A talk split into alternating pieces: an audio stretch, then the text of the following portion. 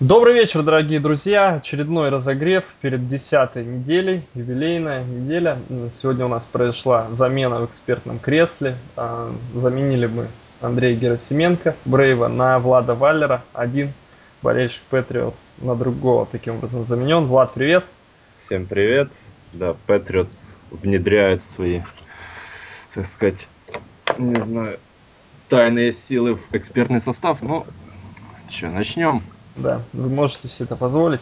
А, хорошо, вот первый вопрос у меня не касается предстоящих встреч. По традиции мы уже в начале обсуждаем какую-то тему быстренько на 7-10 минут, а потом уже переходим к матчу. У меня к тебе вопрос. Две статьи на нашем сайте было написано на этой неделе про технологии, про кибернетику. Ну, это уж так, совсем углубляться. Ну, про технологии в американском футболе, в частности, написал король блондинов Саша и Галерус.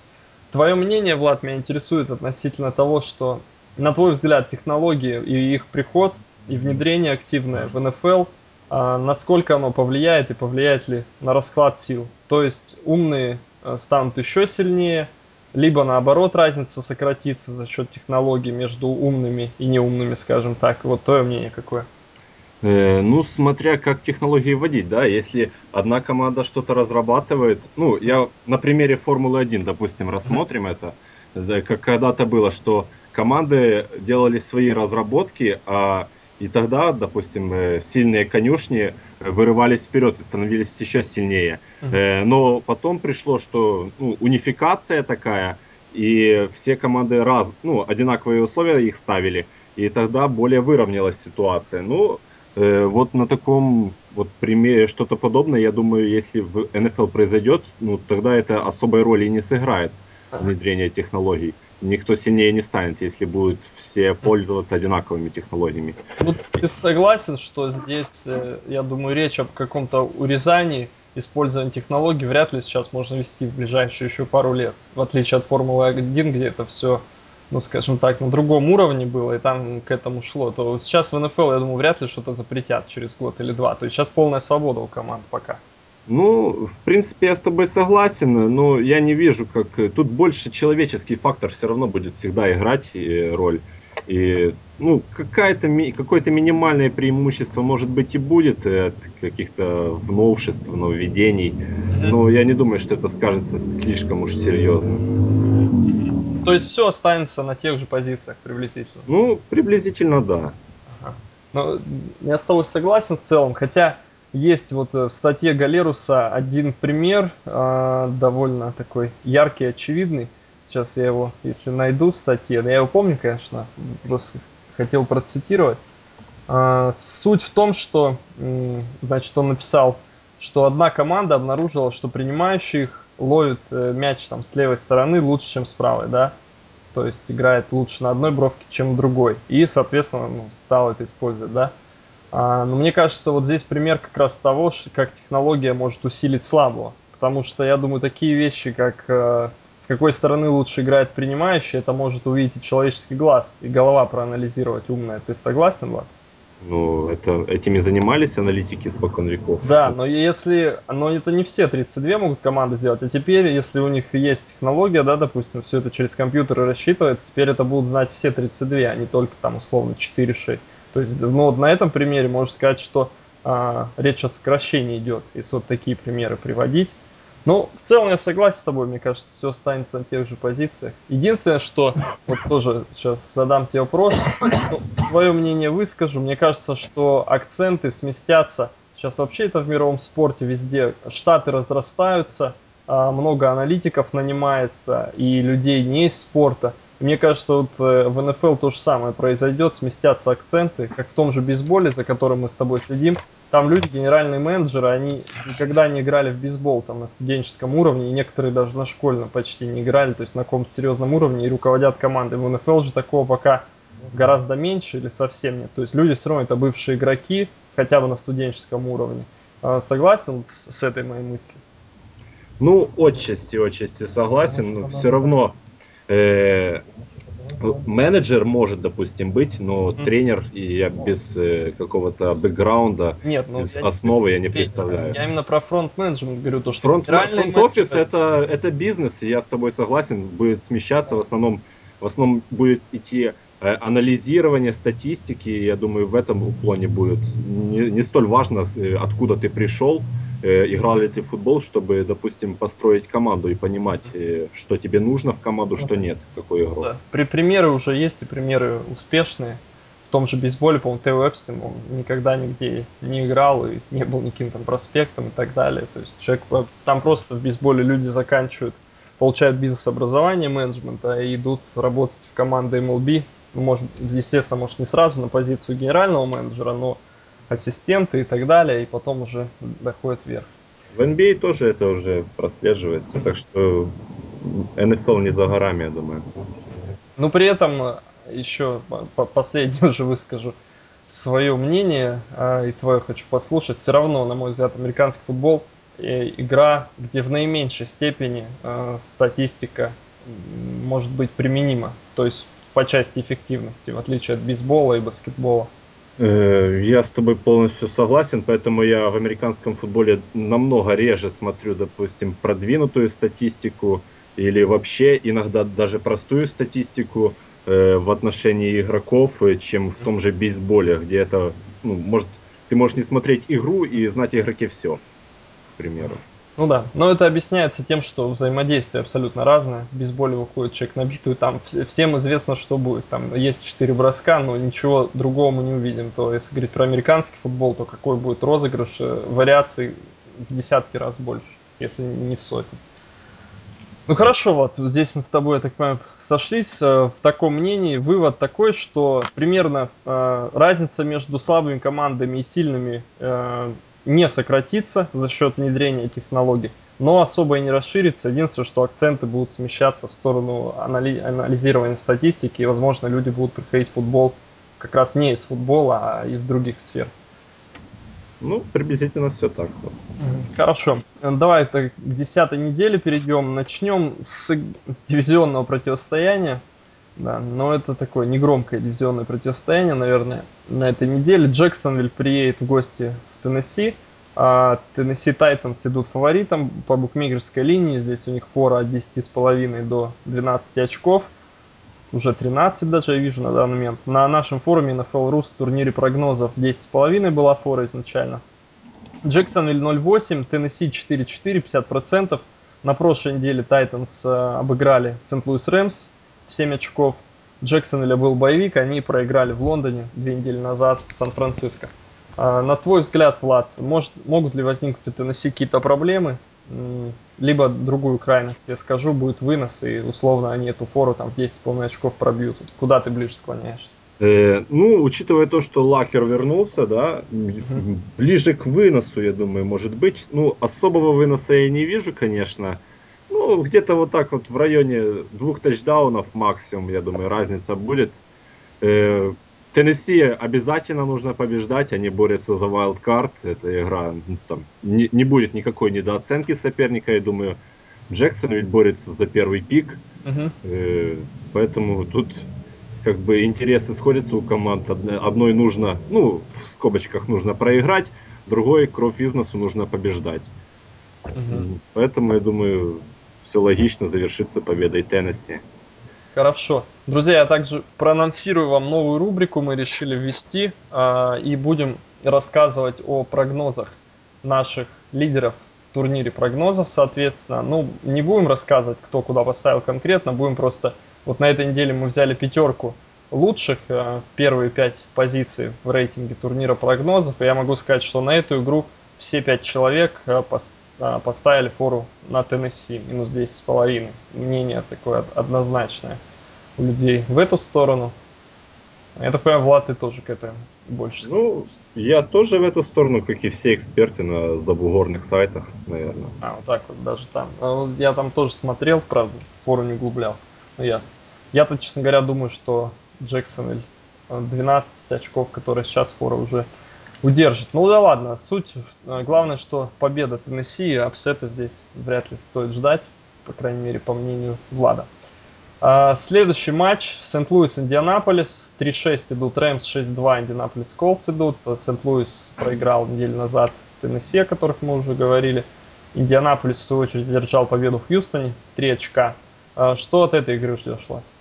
Э, ну, если бы не трагедия с, с, пози, с позиции квотербека у Сент-Луиса, тогда бы игра бы, думаю, была бы интересной. Сейчас, ну, не особо. Э, напад... Не все... Я питаю слабость к Сент-Луису из-за их защиты. Мне много игроков там нравится, но я не думаю, что они составят очень сильную конкуренцию Индианаполису в этой игре.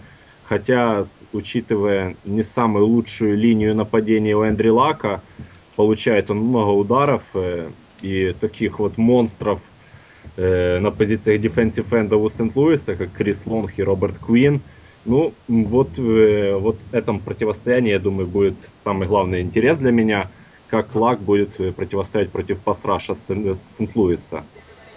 Вот. Но победа, я думаю, будет э, за Индианаполисом. Это, очевидно, одна из самых э, сильных команд в НФЛ, наверное, сейчас. Лак уже, наверное, как говорят американцы, established, уже себя как элитный квотербек. Ну, не будем, наверное, играться с этим словом, но э, очень близко уже он к этому статусу. И, не, и увидели мы на прошлой неделе, да, что и без э, Реджи Уэйна э, Лак хорошо себя проявил. Тивай Хилтон доказывает, что очень солидный он выбор на драфте был, несмотря на низкую относительно других ресиверов позицию. Угу. Поэтому, я думаю, победа Индианаполиса, тем более дома, и думаю, не слишком много проблем им составит, но вот э, за э, количеством ударов и секов на лак я бы последил, потому что сезон уже свой рубеж, Рубикон преодолен, преодолел, и теперь каждый удар считается, наверное, за два для квотербека, а Индианаполис, судя по всему, все-таки выйдет в плей-офф, я думаю, это уже не обсуждается. Угу. Так что здоровье квотербека ихнего это главное сейчас. А, хорошо, вот по поводу Сент-Луиса у меня к тебе вопрос. Сэм Брэдфорд э, статистика этого сезона и своей игрой зарезервировал для себя место первого номера. Они не будут даже брать кого-то высоко на грядущем драфте и составлять ему конкуренцию, усилят другие позиции, или ты допускаешь еще здесь вариант, что выберут Квотера, в, ну не в первом, но во втором, допустим, раунде или в начале третьего? Э, несмотря на мою в, в, в прошлом симпатию к Сэму, и ага. сейчас есть какая-то симпатия, Э, на месте Джеффа Фишера я бы брал бы квотербека уже на этом драфте. Uh-huh, uh-huh. Просто если бы Сэм отыграл этот сезон до конца, если бы не эта травма, тогда бы еще я, дум, я бы подумал на месте генерального менеджера. Uh-huh. Тебя травмы а, смущают? И травмы смущают, и нестабильная игра. Хотя Сэм в этом сезоне бывали проблески у него хорошие Нет, игры. Но... В этом году у него лучший процент комплитов в карьере 67. Но главное, что у него 14 тачдаунов и 4 перехвата всего. Я же говорю, бывали проблески, но нестабильно. Нестабильно очень. И не раскрываются особо с ним игроки. Хорошо, у Брэдфорда... Несмотря на... Угу. Несмотря на высокие позиции на драфте, вы, выборы ресивера в первом раунде, кучу целую, ну, я бы не сказал, что они наиграли хотя бы даже на второй раунд эти все ресиверы. Угу. Хорошо. Э, да, стоит метить, что у Брэдфорда в среднем ярдов за попытку короткое. Малое количество ярдов, 6,4 всего.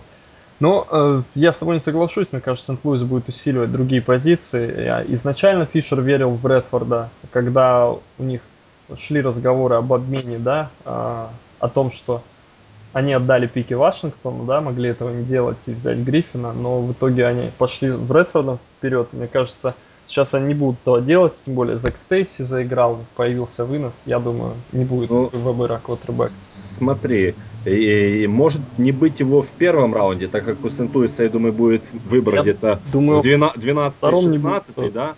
Во втором могут и кого-то попробовать взять, тем более. Ну, я, сомнев... я думаю, нет. Я думаю, раньше третьего точно не возьмут. Потому что Брэдфорд все равно статистика неплохая. Ну, хорошо, ладно, здесь мне... Статистика тобой... неплохая, но если мы посмотрим на сумму его контракта и играет ли он на эту статистику. Ну, тут уже... надо сказать, что контракты старые, и сейчас... Контракт у него огромен. Да, ну, контракты сейчас меньше, понятно, у новичков у него старый контракт, еще другая, другие цифры, другие ориентиры были. Ну ладно. Э, здесь, Влад, победа Индианаполиса и Колтс 7-2 таким образом становится, да? Ну, да. Хорошо. Все пять, э, пять лидеров турнира прогнозов также отдают победу Индианаполису с форой 9,5 очков. Следующий матч Филадельфия Гринбей. Филадельфия 4-5 идет, 5-3 идут Пейкерс. Гринбей уступил в Monday Night Football Чикаго после травмы своего стартового квотербека Роджерса, который пропустит несколько недель. Филадельфия, в свою очередь, обыграла Окленд. Ник Фолс произвел фурор, 7 тачдаунов. А, честно скажу, сразу меня удивило.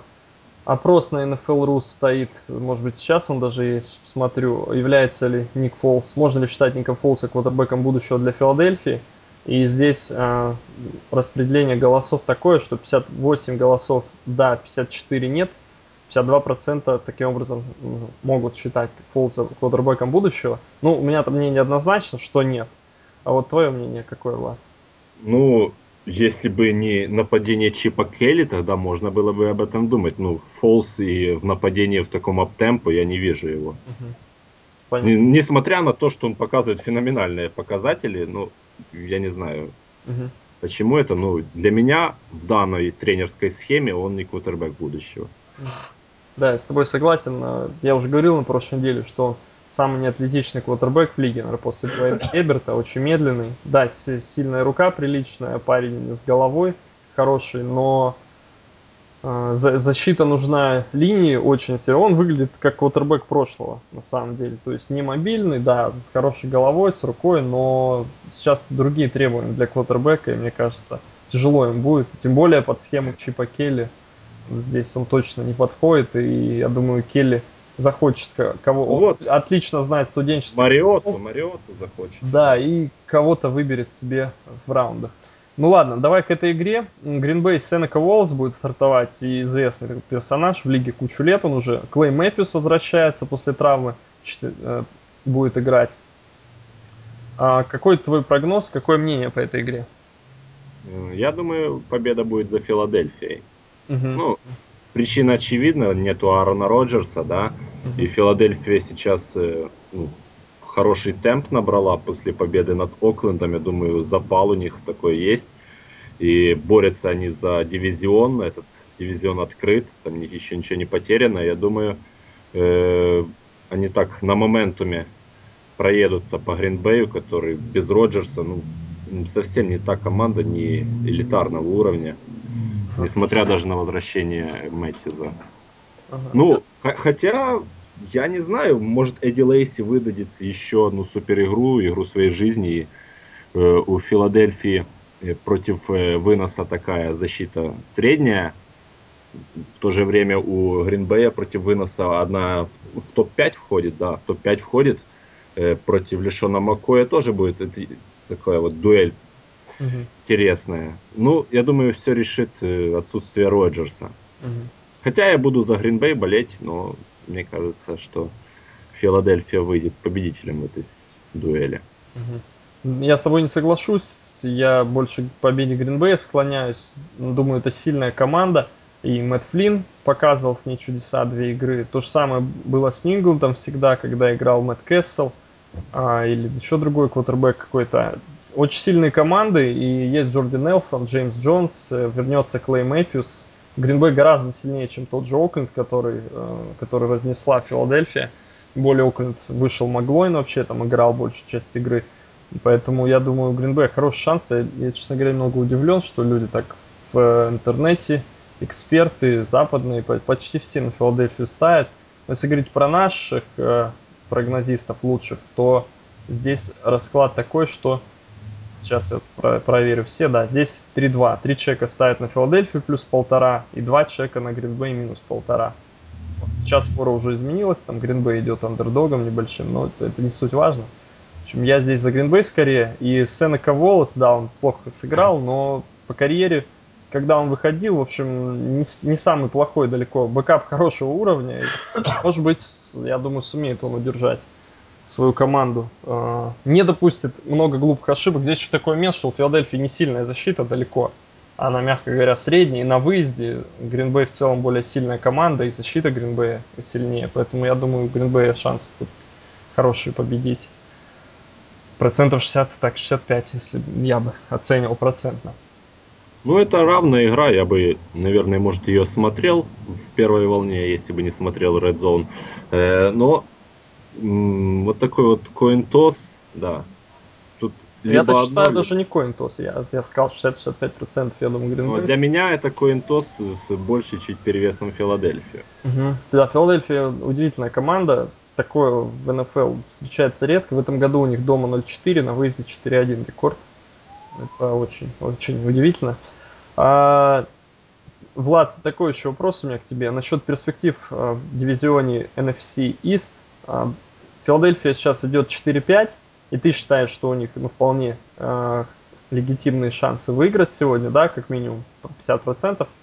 А Даллас идет 5-4. И у Далласа игра в Новом Орлеане. И вполне возможно это поражение, да. Таким образом, обе команды могут выйти на 50%. Вот твой прогноз на окончание сезона, 8 недель остается, меньше половины. Вот э, ты как считаешь, кто выйдет из этого дивизиона? Филадельфия, Даллас, ну, я не знаю, Вашингтон и Giants, но если хочешь, можешь их, конечно, назвать.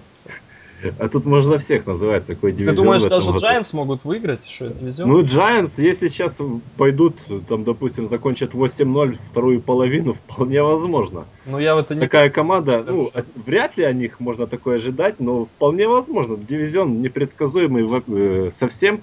Но я буду, я хочу, чтобы вышел из этого дивизиона Даллас. Угу. Я буду за них, наверное. Почему лучшие черлидерши у них в НФЛ? Нет, просто, во-первых, мне нравится Дез. Ага. Э, ну и нападение Далласа. Так, интересно смотреть. Э, во-вторых, я хочу на Тони Рома посмотреть в плей-офф, что это, что это такое, не знаю. Ну, он же там был уже. Ну, я тогда еще так увлекался футболом, не застал особо в сознательном возрасте. Э, поэтому хочется посмотреть на а я э, думал, ты захочешь на Чипа Келли посмотреть, на его яркий футбол. В первый же сезон тренер выходит в плей-офф, это будет красивая история. Э, я не считаю, что у Чипа Келли есть особое будущее в НФЛ. Угу. Поэтому смотреть на него особо не хочется. Хорошо. Ну, лиц... добрый мужик, я уже говорил, вряд ли сложится. А, хорошо, Влад. Значит, ты за Филадельфию, я за Гринбей. Ну, так, если совсем надо делать выбор, мы такие с тобой сделали выборы. А, давай, следующая игра Сиэтл-Атланта. Сиэтл 8-1. Тяжеленный матч они вытащили с Тампой. А, уступали они 0-21, да. А в итоге в овертайме выиграли. А, Атланта же на прошлой неделе уступила Каролайне довольно легко, 10-34, в общем, в одну калитку была игра. И вообще Атланта две последние выездные игры, 14 очков Аризоне проиграли и 24 Каролайне. Ну, все, конечно, очень плохо выглядит у них никто не возвращается на этой неделе, Визерспун, если вернется, то на следующей неделе, да, получается. Или я поторопился, Влад, Роди Вайт, может быть, сыграет, да? А, хорошо, а, по этой игре... Роди Вайт questionable, так что Да, у Сиэтла будет отсутствовать центр Макс Ангер, и его заменит а, человек со сложной фамилией, Лапьер, по-моему, что-то такое. А, правый такл Джек Амин не будет играть. Ну и Акунг еще также не вернулся. Линия такая у Сетла потрепанная получается. Вот э, твой прогноз, Влад. Интересный э, факт на этой неделе. 6 очков, даже 6,5 очков. Сиэтл был фаворитом, минус 6,5 давали букмекеры. Все это закончилось вот к сегодняшнему дню плюс 3, минус 3,5, минус 4 максимум. То есть люди начали ставить на Атланту. Букмекеры начали двигать в эту сторону линию. А, как ты думаешь, это связано с а, овертаймом и то, что Сиэтл неубедительно выглядел против Тампы, а, которая ужасно, да, и может быть травмы, также вылетел центр и правый такл, то есть трех стартовых лайманов не будет. И почему здесь, ну, это с одной стороны, да, но как можно верить в Атланту, здесь какие доводы, я вот не всем понимаю. Я тоже не понимаю, по-моему, Сиэтл намного команда лучше и с большим запасом, даже несмотря на эти травмы, несмотря на потрепанную линию, что Рассел, несмотря на то, что Рассел Вилсон э, бегает от э, defensive лайна каждую игру, пытаясь что-то создать, несмотря, все равно Сеттл мне видится однозначным фаворитом в, э, игре, в этой игре. Атланта без э, ресиверов своих, э, Мэтт Райан потерянным выглядит, не знает, что сделать, кучу перехватов бросает – раньше ему помогали его физические фрики, и Джонс и Уайт помогали вытягивать эти броски. Сейчас такого нет, и мы видим, сколько перехватов. 7 перехватов, да? Или сколько за Ну, последние две игры? Да, за последние три, да, всего 10. Да, ну, очень такой вот сезон, season to forget, как говорят американцы у Атланты, Мгм. э, забыть и двигаться дальше. Ну, да, мы обсуждали это. Ты, ты это на радио вроде бы уже упоминал, эту сделку с э, э, Кливлендом, Мгм. э, что нету глубины или Брейв. Э, Ну, кто-то кто на радио Ну, поднимал эту это, тему. да, мы Это обсуждали, это Ан- Андрей Брейв э, Андрюха, да, говорил. это. э, что нету глубины. Я согласен с этим. Много пиков потрачено было. И это такое вот рисковый, рисковое движение было менеджмента. Но э, вот э, обратная сторона медали вот таких вот э, сделок. Э, вот такой вот сезон, когда нет глубины, когда вылетают звездные игроки, и никто не может их закрыть собой. Для Атланты, ну, я думаю, победа Сиэтла будет в тачдаун, наверное, минимум. Ну, я хочу немного защитить Мэтта Райана. Ну, отметить только, ты сказал, что много перехватов, да. А, Для него, конечно, много, потому что у него по карьере максимум это 14, а в прошлом сезоне 9-10, а сейчас уже 10 и 8 недель играть. Но у него 15 тачдаунов и 10 перехватов. Все равно у него плюс 5 соотношение для команды, которая идет всего лишь с двумя победами. Это редкий случай. Я думаю, здесь он попал, конечно, на две приличные защиты на выезде на Аризону и на Каролайну, которые и обе дома играют очень хорошо, и особенно Каролайна, да, сейчас. Поэтому здесь не все так плохо, я думаю, будет. А, но вот э, действительно, что касается этой игры, то у Сиэтл-то защита также прекрасная. Здесь Райан, ну, не знаю, если выйдет Роди Вайт, то это хорошее будет подспорье для него. Ну, я думаю, на самом деле у Сиэтла за счет потери, особенно центра, проблемы могут возникнуть, потому что мы знаем, что такое центр, да, это могут возникнуть недопонимания, и нет контакта квотербека с центром, и непонятно, куда мячи еще будут, да, отбрасываться. Ну, за счет все-таки мобильности Вилсона это можно как-то сгладить это, эти Ну, потери. ну да, да. Тем более сейчас шотган играют все, как бы уже мяч никто не берет напрямую, это более рисково. А Хотя Даллас, да, показывал и из шотгана перебра- перебросы приличные. Да, но все-таки вот э, эти э, камбэки Сиэтла, ну, они чуть-чуть так вот напрягают. И то, что команда отпускает, э, да, казалось бы, достаточно такие вот мусорные команды, как Тампу. Ну, может быть, это все равно, несмотря на то, что все говорят э, что- о профессионализме, это все неправда, потому что невозможно там, на 16 игр выходить с одинаковым настроем. Потому что соперники разные, и у Сиэтла тут были действительно такие про- противники не самые сильные. Ну, там Бэй, которая с нулем побед приехала к ним на выезд, может быть, был недонастрой. Но то, что они сумели переломить и выиграть, это хорошо, показательно. То же самое было с Хьюстоном. Они вытащили игру, они проигрывали а, по-моему, чуть не 3 тачдауна, ну или чуть меньше, 18 очков они, по-моему, проигрывали, в итоге выиграли эту встречу. То есть Рассел Уилсон, как молодой квотербек, да, способен выигрывать тяжелые игры, не только которые хорошо складываются, но и которые не складываются для его команды. Да, э, это, это плюс, но я говорю о минусе, о том, что команда тратит на эти камбэки много сил. Ну, поэтому, Э, лучше просто сделать свое дело и не расслабляться, я думаю, и спокойно довести игру до победы. Но посмотрим, как это все. Для плей-офф, в принципе, хорошая тренировка. Вот такие камбэки. да, Сиэтл, это, кстати, та команда, у которой не было еще боевика, а он впереди, так что будет шанс восстановиться. А, если говорить о наших экспертах, да, прогнозистах, то 3-2 здесь а, в пользу Сиэтла. Минус 6,5, 3 человека поставили, 2 поставили, плюс 6,5. Таким образом, мнения разошлись. Насколько я знаю, по этой игре мнения расходятся действительно относительно форы. На победу Атланты так меньше людей гораздо ставит. Следующий матч – это дивизионное противостояние Детройт-Чикаго. Отличная игра должна быть. Э, Джей Катлер возвращается все же. И Детройт, который на прошлой неделе в, те- в тяжелейшей игре выиграли они Даллас. Вернее, не на прошлой, да, был боевик у них две недели назад. А Чикаго в Monday Night обыграли Гринбей с Джошем Маккауном. Э, Влад, как тебе, что можешь сказать по игре Маккауна? Э, на удивление приличную статистику он показал. Есть у тебя какие-то объяснения? Объяснение, не знаю, плохая игра Гринбея в secondary. Понятно. Ну, бывает так, что выходит э, backup и показывает отличную игру. Я думаю, много примеров можно привести таких. Э, так что, не знаю. Ну, он две игры провел с Вашингтоном. У него три тачдауна, ноль перехватов. А с Вашингтоном 70% было complete ов, э, с Гринбеем 53-7. Ну, для backup а 3 тачдауна, 0 перехватов за две игры. Отличная статистика, по-моему. Это хорошо, но я думаю, все рады, что вернулся Катлер. Угу. А у, э, у Чикаго потери, потери в линии защиты. Мы знаем уже, что давно Хенри Мелтон вылетел, отличный defensive tackle. А Лейн, Лэнс Бриггс, linebacker, также не играет несколько недель и не будет выступать сегодня. И Ше а, Маклеллан, скорее всего, не примет участие в сегодняшней игре против Детройта. На прошлой неделе отличную игру он провел и хвалил его генеральный менеджер, не тренер, генеральный менеджер за его игру. А, Джулиус Пепперс в этом году играет слабее, да, своего уровня гораздо. Ну, если судить по секам. Ну а почему еще судите, если это пассаж?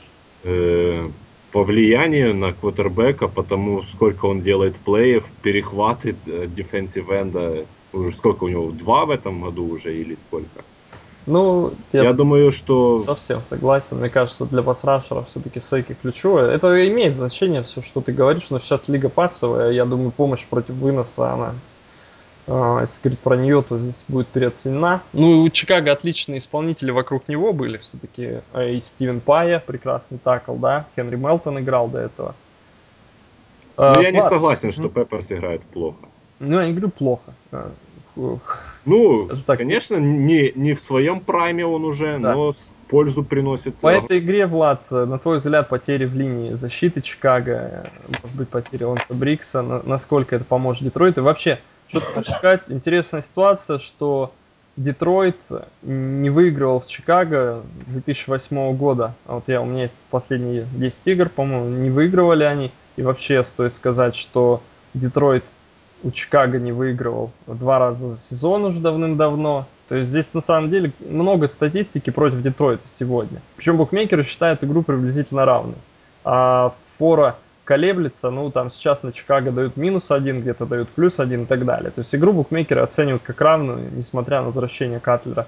А вот твое мнение, действительно Детройт сейчас реально может выиграть два раза за сезон у Чикаго и выиграть на выезде? Или этого не произойдет? Я думаю, не могут, а сделают это. Угу.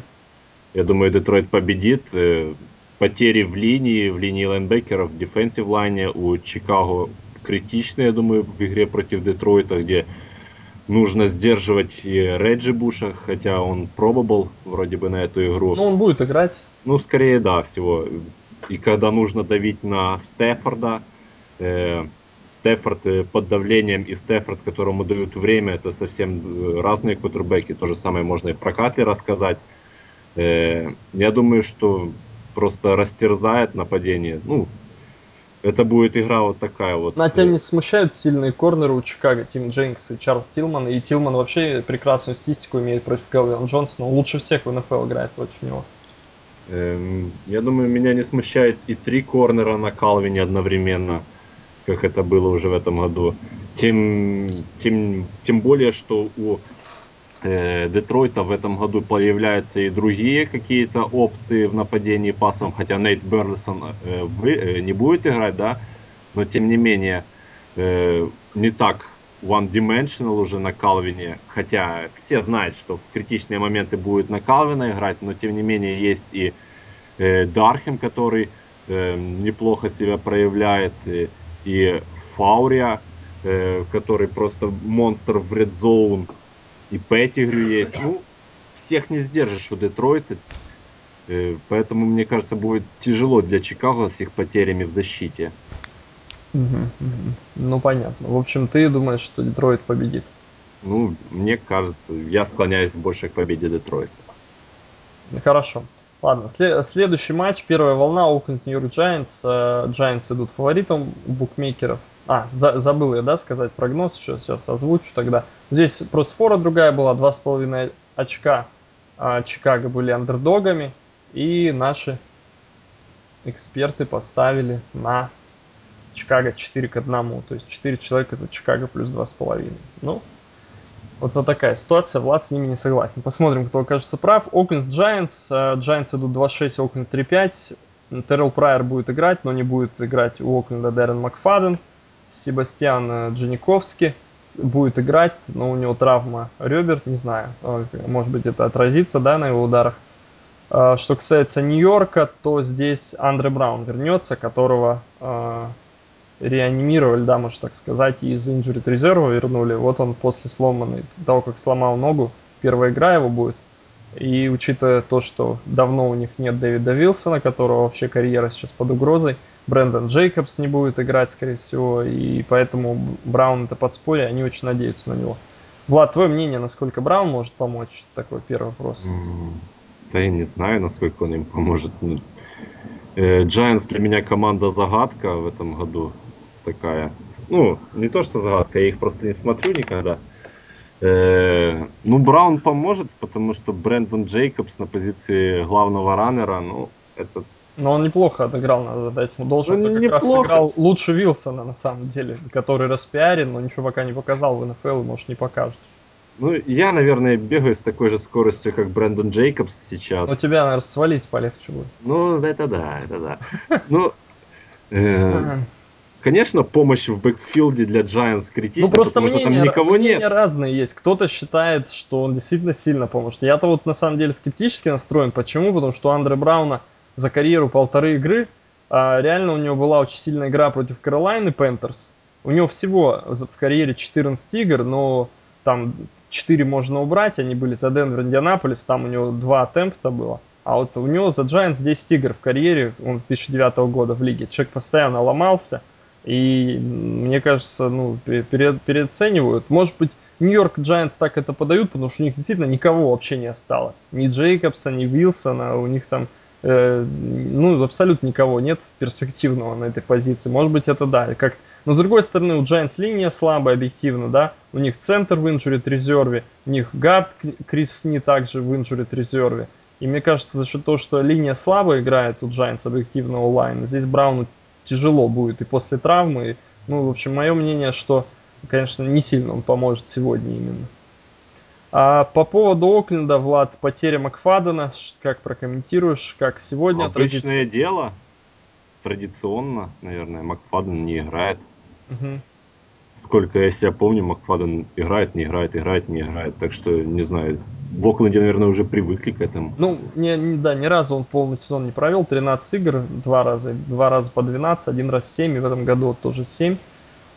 Э, ну, мне кажется, может, чуть-чуть ты, конечно, так склонил в одну сторону это все дело немного. Не, ну Макфаден, когда играет, очень крутой раннер. Э, мне нравится, но он, к сожалению, больше не играет, чем играет, и не, нет возможности его наблюдать в полной красоте. Твое мнение насчет того, что случилось с Оклендом на прошлой неделе? Их защита однозначно прибавила по сравнению с прошлым сезоном и предыдущими. А, на прошлой неделе уступили Филадельфии очень много очков. Здесь э, твое мнение, э, все-таки то, что вышел Маглойн, сказалось, да, сильно, они не смогли уже держать мяч и проводить длинные драйвы. Либо защита Окленда, может быть, сдает, как ты видишь ситуацию? Ну, много травм в секондаре у Окленда ну, в этой игре не сыграет и Бренч, и Хейден. Э, а на прошлой неделе как? Ну, и вот то, что такая вот э, не полностью здоровая защита, и то, что играли без главного своего основного квотербека, э, вот то, что ты сказал именно, что ну, мало времени нападение на поле проводила, э, и попали просто, может, так звезды сошлись, что у Фолза игра случилась такая одна на сто лет для него, я думаю. Ну, мне, мне Окленд лично симпатичен. Я буду в этой игре за них болеть. Мне они, наверное, самая симпатичная из AFC West команда. Из-за Прайера? Э, из-за Прайера, из Ohio State. Ага. Э, ну, я буду за них болеть Влад, в этой игре. По этой игре, да. А если шансы оценивать? Ну, вот букмекеры большим фаворитом посчитали Giants изначально линия была 9 очков, а фору давали Giants минусовую. Сейчас это 7,5, 7-7,5. Ну, не было известно, будет играть Прайер или нет. После того, как стало известно, что играть будет, на 2 очка поменялась фора. Ну, так, не критично, меньше а, филдгола. А, твое мнение в, в этой игре? Кто Я думаю, 60% на победу Giants, ну, Окленду 40 отдаю. То есть и... ты не согласен с букмекерами, когда они такую линию выкатили? То есть для тебя здесь фора в 7,5 очков, она неадекватна? Я думаю, Окленд способен навязать борьбу таким вот Giants, угу. которые тоже не в лучших своих да. э, кондициях Далеко. и лучшую свою игру показывают. Окленд вполне способен, тем, тем более, что они любят вот так вот громкие имена прихлопывать. Да, ну Питтсбург, да, в основном, последние годы. А, я согласен с тобой, мне кажется, теоретически Окленд и может upset сделать. Потому, на самом деле Окленд как команда, я думаю, немного посильнее в этом году. Это и рекорд подтверждает. Giants обыграли только Миннесоту дома и Филадельфию с Мэттом Баркли на выезде. Вот их все успехи. И после того, как на них дают фору а, в 9,5 очков. Ну, это да, дань просто уважение какое-то. То это, это довольно, довольно странно. Довольно странно. Ну, на, наши э, специалисты по ставкам дают здесь 4-1. 4 человека поставили на минус 9,5 Giants и только один на Окленд 9,5 плюс. Ну, я здесь однозначно, скажем так, ну, за плюсовую фору, да, если букмекерским языком говорить, ну, мне непонятно, когда играют две равные команды, даже Окленд, я считаю, посильнее немного. Такие форы, это довольно странно. Ну, может быть, станем свидетелями upset а. Кто-то может и обогатиться даже.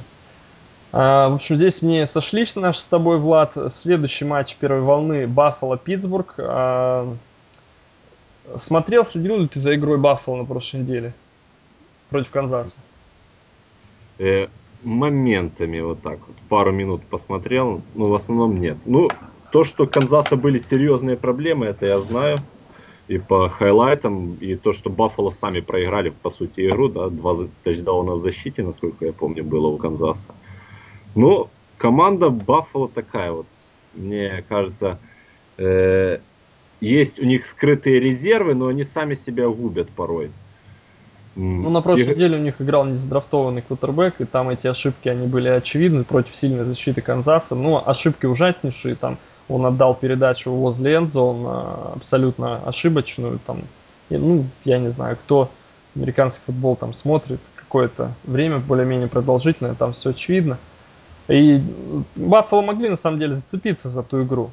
То есть эти ошибки их похоронили. А, два паса сопернику под тачдауны, да, два pick six а и все. Ну, все один там fumble вроде был, Хали подобрал. Да, один fumble, Гудвин потерял мяч, новичок также. Ну, вообще, Влад, хочу твое мнение со своим сверить. Э, мне Баффало очень импонирует, мы уж с Андреем обсуждали в эфирах. Их тренерский штаб, будучи новичками все, да, Марроне в качестве главного тренера, Хэккет, координатор нападения, которому 33 года всего лишь, а, мне вот Баффало кажется довольно умной командой, и даже против Канзаса нравится очень их play-calling, то есть команда имеет вынос и использует его, в отличие от некоторых команд НФЛ, да, других, хотя же с последней недели вроде больше стали играть вынос.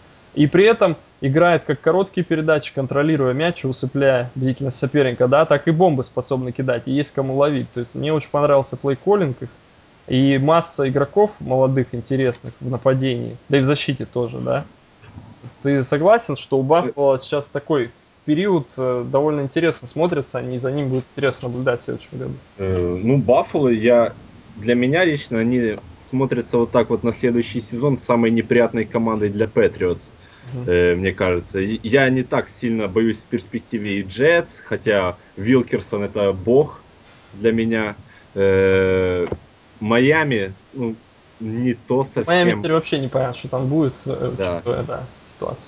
Э, а вот Баффало очень интересная команда, и посмотрим, как Мэнил сегодня вернется. Сегодня он будет играть, да? Да. Э, Питтсбургу будет тяжело, я думаю, против них играть, угу. несмотря на все свое громкое имя. Но у Баффало есть, как я уже сказал, скрытые резервы. И когда они начнут их использовать, это будет совсем команда другая, и э, за которой будет интересно смотреть. Они уже показывают такие вот моментами игру, такую очень зрелищную. И Дах Марони, да, я с тобой полностью соглашусь, очень умный тренер. Видим, что в этом году Сиракьюз без него команда совсем ну, да. не на том уровне. Сдали прилично. Э, ну там слушай, по поводу Питтсбурга, ты их на прошлой неделе видел целую игру против Нью-Ингланда. И по поводу Питтсбурга этого сезона. Ты похоронил их, э, они с минусовым рекордом закончат, и все, никаких перспектив, либо ты считаешь, что они еще выйдут на какой-то там 50% или даже выше уровень. Что ты ждешь от команды? Э, я не думаю, что они на 50% все-таки выйдут. Ну, если рассматривать шансы в плей-офф, то я думаю, можно уже хоронить угу. команду. Ну, я думаю, они кого-то покусают еще по ходу сезона, э, кому-то так вот э, сделают подлянку, может кому-то. Но э, как игрок э, в борьбе за серьезные какие-то трофеи в этом году, их можно вычеркнуть смело. Я Ладно, думаю. у меня вопрос к тебе. Вот у нас мы уже обсуждали проблемы Питтсбурга. Там, у меня мнение есть и у Андрея, оно схоже примерно. А ты в чем видишь проблемы Питтсбурга главное? Проблему Питтсбурга, я не знаю, мне кажется, нужно делать какие-то перемены уже. В тренерском штабе? Я думаю, что вполне возможно Томлин уйдет. Хотя мне он нравился как тренер, но в этом сезоне никакой, не знаю, идеи, что ли, мысли тренерской я не вижу в игре команды. Э, не заиграли много игроков, э, э, не заиграл Джарвис Джонс, по сути, ничего не показал команда проходит такой вот период э, перехода, смены поколений, он ну, там тяжело как дается. раз это все ожидалось, и проблема оказалась в том, что они не могут этот переход осуществить. Тех людей, которых они набрали с драфта, они либо Шон Спенс, уже карьера под вопросом, человека взяли по в начале третьего или даже во втором раунде, перспективный парень. Ди Кастро ломался, сейчас Ройба играет. Адамсом они очень недовольны оказались. И то, что их хвалили очень их драфты, но ребята из последних двух драфтов, и которых ранее брали, они оказались далеко не ровнее тем людям, легендарным защитникам Питтсбурга, да, в свое время, которые были в команде. И здесь вот образовалась такая проблема. Не получилось мостик этот перебросить. Ну, вот э, мне ближе, как, ну, логично, это Патриотс и их переход, он почти осуществился уже, да. я так думаю. И прошел он не так болезненно, как у Питтсбурга проходит. Угу. Ну, были, конечно, свои непопадания, свои неудачи, но тем не менее как-то оно все сгладилось. И тут играет роль и тренерский талант, э, как это все прикрыть э, свои слабые места, и уже и скаутинг э, э, департмент, и менеджмент тоже виноваты в том, что они игроки эти не заиграли, потому что, ну а кто виноват, что, угу. что их вы взяли? Тут, э, я думаю, такой вот комплексная, комплексная проблема в Питтсбурге образовалась. Хотя франчайз э, сильный и на протяжении многих лет стабильно вот выступал, ну и вот такая вот яма образовалась. Э, я думаю, эта яма не связана только с одним этим сезоном, а проблема накопилась уже за пару сезонов. И вот просто вот оно все вышло наружу. Хорошо. У меня мнение такое еще есть. Э, я думаю, мы его, может быть, и, про, и проверим. То, что Брюс Эрианс ушел, и глядя на его последующие э, работы в других командах, в Индианаполисе и в Аризоне, очевидно, что этот координатор очень сильный. И он руководил нападением Питтсбурга, Хейли отвратительно руководит. И тут дело в том, что ты как говоришь про тренерскую мысль, то я сразу подумал, нет Эрианса, ну Томлин на самом деле к атаке никакого отношения не имел. И если у Томлина какая-то мысль, ну вряд ли в атаке, да, человек там тренировал лайнбекеров, был в защите, работал всю жизнь. Мне кажется, здесь потеря Эрианса, возможно, на самом деле оказалась гораздо выше, чем кто-то мог предположить, когда он уходил. Ну и все равно сводится все к э, менеджменту. Почему держат такого координатора, почему не нашли достойную замену? Ладно, не, по, не по всегда этой можно игре, найти. Влад, да? э, все-таки Питтсбург сумеет дома обыграть Баффало или нет? Mm. Вот э, тут, мне кажется, тоже так, э, за счет, только за счет того, что Питтсбург может выстрелить, за, то, что, за счет того, что они дома играют, я думаю, шансы вот так вот 55 на 45 в пользу Питтсбурга. Но Баффало вполне возможно, вполне хорошие шансы у них зацепить победу в этой игре. Понятно. Наши эксперты, лучшие прогнозисты, наша пятерка 3-2 дают на Питтсбург, минус 3,5 фора была, 3 человека поставили минус, 2 плюс. Последняя игра первой волны, дивизионное противостояние, на мой взгляд, ну, наряду, кому-то, может, Детройт-Чикаго больше нравится. Мне кажется, Цинциннати-Балтимор отличная игра получится, обе команды ужалены, так скажем. Цинциннати обидно уступили в Майами, в овертайме Thursday Night Football. Балтимор на трех поражениях к ряду находится, и, может быть, последняя возможность для них зацепиться, потому что они идут 3-5, Цинциннати 6-3, и если Цинциннати выигрывает сегодня, то разница в победах уже будет там 4 победы, да, и это уже будет, наверное, стать, ну, учитывая, что 8 недель остается, практически нереально. Твое мнение, Влад, что, что мы здесь увидим э, в этой игре? Джованни Бернард сыграет, если про, про травмы, да, говорит Джермейн Грэшем questionable, а Кевин Зайтлер guard сыграет в Цинциннати, Эндрю Витворт questionable, левый tackle. Ну, что касается Балтимора, то здесь новых травм Джимми Смит questionable и Дэрил Смит, вот, корнер и лайнбекер. Так, Влад, э, вопрос такой у меня к тебе а, по поводу Рэя Райса и его коротких ярдов. Э, в чем, в чем видишь проблему? В самом Райсе, либо в линии Балтимора? Я думаю, тут тоже комплексная вот такая проблема. И сам Райс, ну, сдал, я не знаю, почему так резко все это произошло, но что-то в нем, вот эта взрыв, э, взрывная мощь ушла куда-то, нет этих ранов, не может он уйти от соперника, от защитника, нет скорости. Ну и линия просто ужасная. Э, как Брейв писал в одном из чатов, э, я не вроде бы процитирую, я не представлял, что команда победитель Супербола может выглядеть таким вот, э, пропущу слово. Ну, очень слабо играет Балтимор. Я думаю, в этой игре Цинциннати одержит победу и просто, ну, отправит Балтимор уже отдыхать. Угу. Ну, или это похмелье от Супербола. Ну, такое похмелье, сколько ж надо, ну, нужно было праздновать уже. Э, ну, команда просто, не знаю, разваленной, разобранной выглядит. Да. Интересно, что Террел Сакс может э, повторить свой показатель карьеры 14 секов. Ну, может быть, улучшит, может быть, не повторит, конечно, вполне возможно. 8 недель остается, но он играет прекрасно в 31 год. И вот э, такое отличное состояние Сакса пришлось на такую в целом слабую команду относительно его. Это, конечно, для Балтимора огромный минус, потому что Сакс человек, который а, каждый год может играть по-разному. И травмы есть у него, да, и сама форма. То есть здесь, вот, мне кажется, для них это ну, огромный минус. Не факт, что в следующем году он так будет играть, вот далеко не факт. Сакс единственное светлое пятно в игре Балтимора, на которое приятно смотреть. Угу. Ну, больше ничего не, не интересно в этой команде в этом сезоне. Хорошо. Только сколько перехватов флака бросит. А у Цинциннати потеря Эткинса, конечно, угу.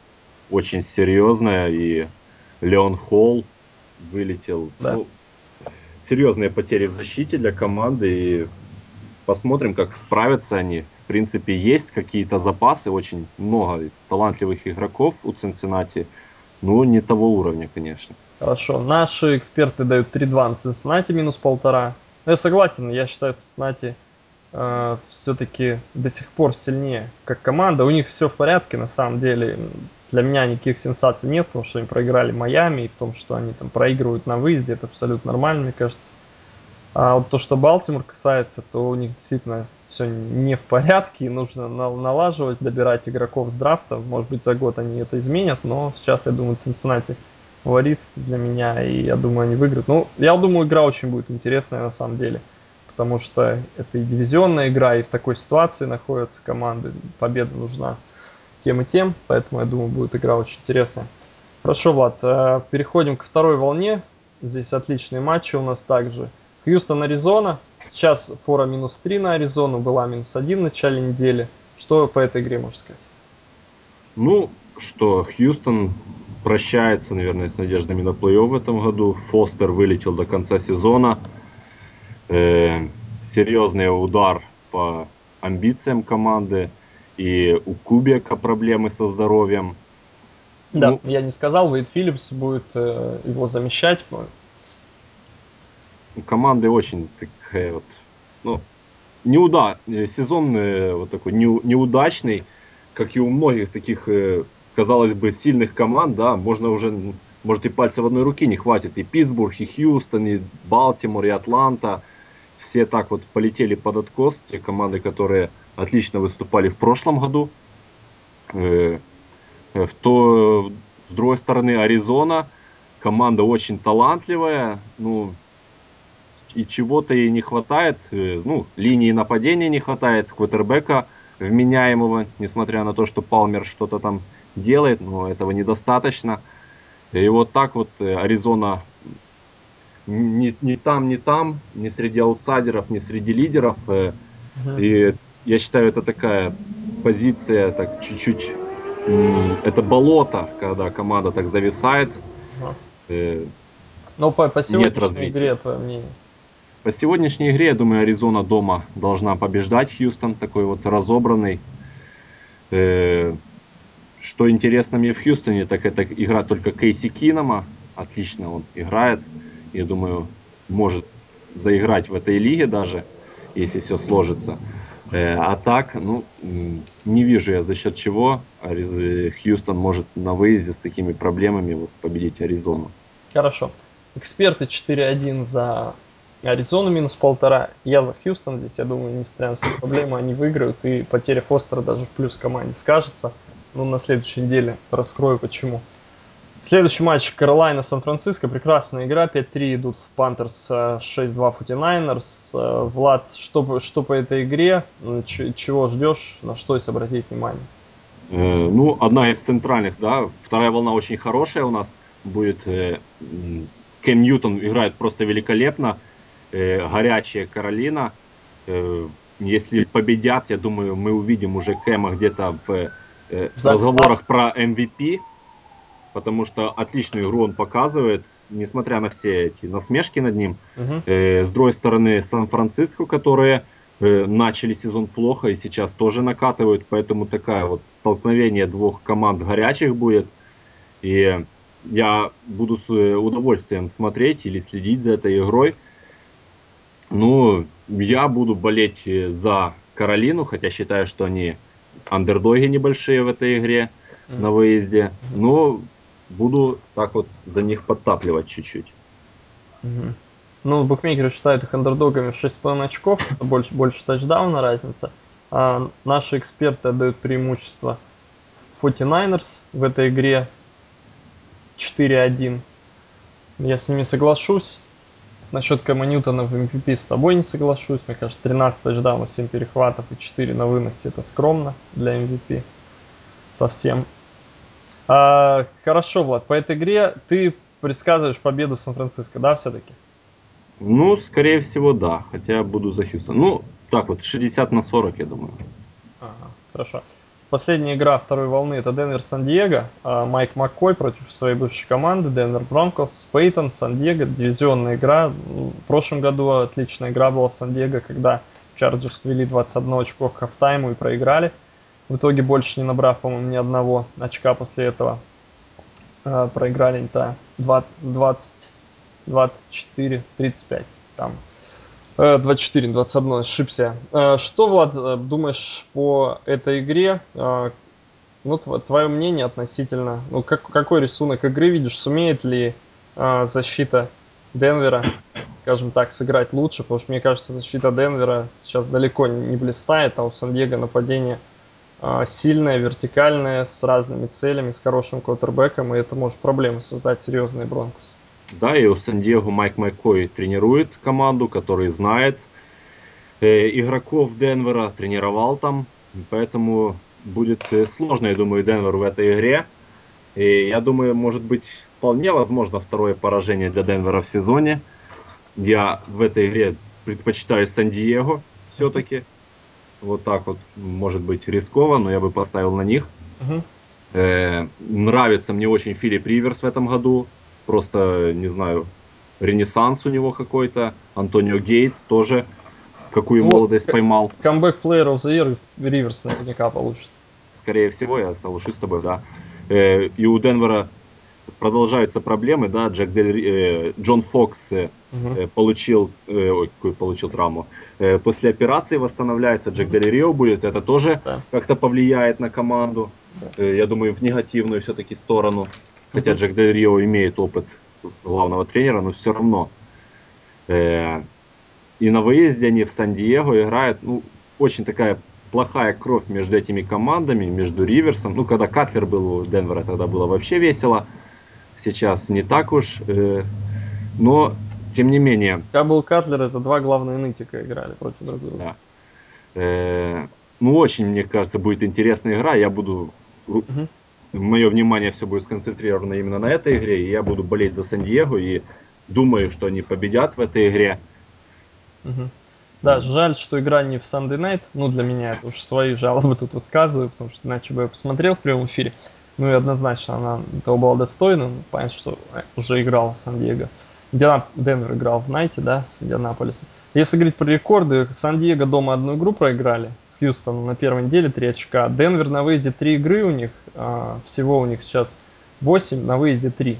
И с трех выездных встреч они уступили Индианаполису, они с трудом обыграли Даллас 3 очка, ну и с Giants разобрались довольно легко. Вот. Я думаю, это, конечно, в пользу Сан-Диего такая статистика. Посмотрим. Букмекеры считают андердогом Чарджерс 7 очков аж. Не знаю, с чем связано. Здесь может и овертайм Сан-Диего, поражение от Вашингтона. Денвер после боевика, Пейтон с травм, у него лодыжки, да, обе травмированы. Кто-то говорит даже, что там травма плеча и прикрываются и этими травмами лодыжек. Непонятно что, но была у него возможность отдохнуть. Наши эксперты 4-1 ставят на Денвер, минус 6,5. Ну, такая интересная ситуация. Последний матч, который мы сегодня обсудим, Даллас Новый Орлеан. Это Sunday Night Football. Орлеан идет фаворитом букмекеров ровно в тачдаун, 6 очков. Даллас 5-4 по сезону, Сейнс 6-2. Сейнс после поражения от Джетс на выезде. Довольно неожиданно, наверное, для всех практически. Даллас э, с трудом, надо сказать, но обыграл Миннесоту дома 27-23. Роб Райан против своей бывшей команды, да, координатор защиты Сейнс. Э, Влад, что, какие, какие интриги для тебя в этой игре? Ну, игра тоже достойна Sunday Night, я считаю. Угу. Очень такие ну, я думаю, будет много очков в этой игре. Какой там тотал на нее ставят, не знаю, но... 53,5. Э, я думаю, пробьют.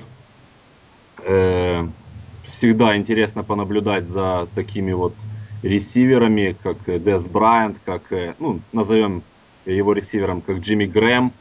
Э, очень много, я думаю, будет highlight ов от uh-huh. этой игры. Ну, интересно, что там э, Демарко Мюррей листит как probable, ну, возможно, выйдет. Нет, но он сыграет, да. Другой вопрос, как он сейчас может, какое влияние оказывать на игру. Ну, я думаю, большее влияние, чем другие любые раннинбеки Далласа. Наверное. Потому что команда вообще без выноса играет, one-dimensional, все, все знают, что будет, будет пас. Э, и Мюррей очень критично важен команде для того, чтобы создать какое-то другое направление атаки. Э, с другой стороны, Сейнс, которые ну, в основном тоже пасом играют, а, куча опций. Ну, не знаю, будет очень интересно за этой игрой, игрой понаблюдать лично для меня. Ну и я рискую и ставлю на Даллас. Угу. Мне кажется, могут они зацепить победу на выезде. Угу, угу. Да, интересно. Но если говорить про травмы, то Дэрен Спроулс сыграет, да, наверняка и Джимми Грэм сыграет. А Кэмерон Джордан может пропустить игру, Энд а Сейнс игрок такой не очень раскручен, но играет очень хорошо на самом деле. 6 секов у него в этом году уже. Вот он может пропустить игру у Орлеана. Да. Интересно, ты, Влад, высказал предположение, что Даллас выиграет. Ждешь ты такой перестрелки, да, и в которой Даллас может выиграть даже. Ну, возможно. 1-3 я, я жду перестрелки. на выезде, 4-0 Сейнс дома. Это, конечно, не в твою пользу статистика. Но игра будет конкретная игра, и все может произойти. Наши эксперты здесь мнения разделились. 3-2 э, за Saints, 3 человека поставили минус 6,5 и 2 на Dallas плюс 6,5. Если говорить про за океанских псевдоэкспертов, да, будем говорить откровенно, у них результаты гораздо хуже, чем на NFL Rus турнире прогнозов, реально гораздо хуже, то здесь один человек на Dallas поставил, это Кишан Джонсон.